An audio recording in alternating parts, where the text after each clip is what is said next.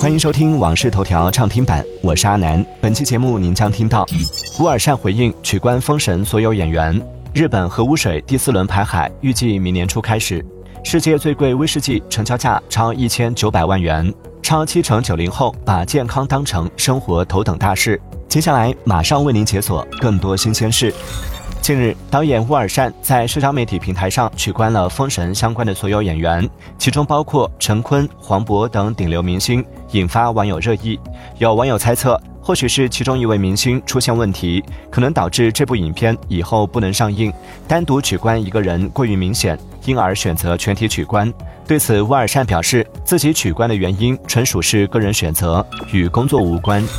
十一月十九号，山东青岛克隆橘猫在青岛农业大学实验室成功降生。据青岛农业大学生命科学学院赵博士介绍，在此次克隆中，我们实现了从设备耗材到试剂的全部国产化。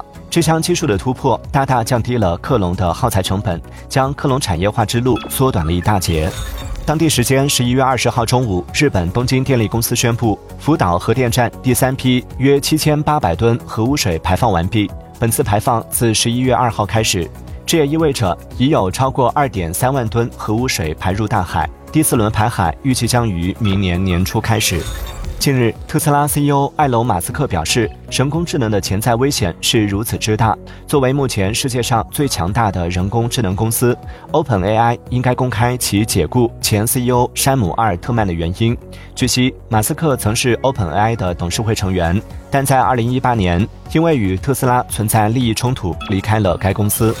十一月十九号下午，二零二三英雄联盟全球总决赛迎来了终极之战。韩国 LCK 赛区战队 T 一以三比零击败来自中国 LPL 的战队 WBG。T 一战队中单选手李相赫 ID Faker 成为英雄联盟世界赛首位四冠选手。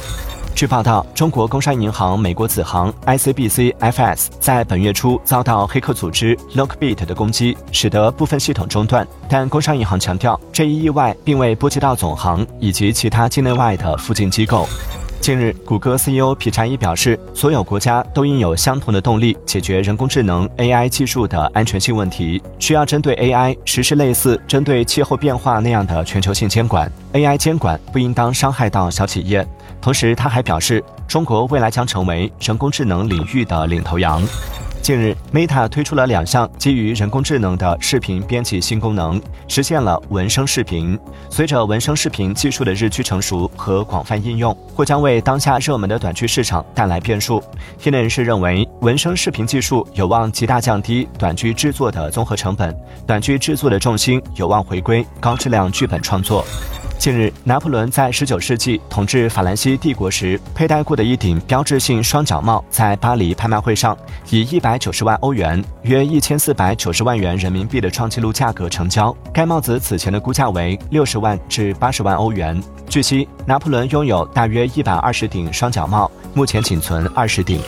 近日，一瓶1926年的麦卡伦威士忌在英国伦敦苏富比拍卖。成交价高达二百一十八点七五万英镑，约合人民币一千九百六十六万元，创下新纪录，成为世界最贵威士忌。据悉，麦卡伦一九二六系列的威士忌在经过六十年陈酿后，于一九八六年装瓶，共计四十瓶。二零一九年，该系列中的一瓶曾被拍出一百五十万英镑的高价。最近，年轻人开始频频闯入老年消费场景，掀起蹭老式消费新热潮。由于老年大学课程类型丰富、价格优惠、上课氛围轻松，成为年轻人涌入的主要原因。据悉，老年大学每学期的收费基本在五百元左右。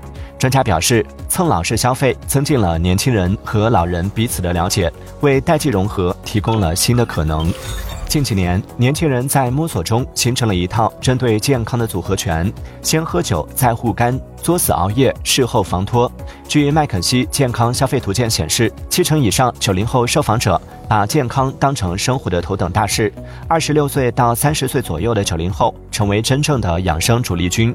据二零二二年轻人潮流健身报告显示，百分之六十五点四的受访者认为，运动健身最重要的目的就是提高身体素质。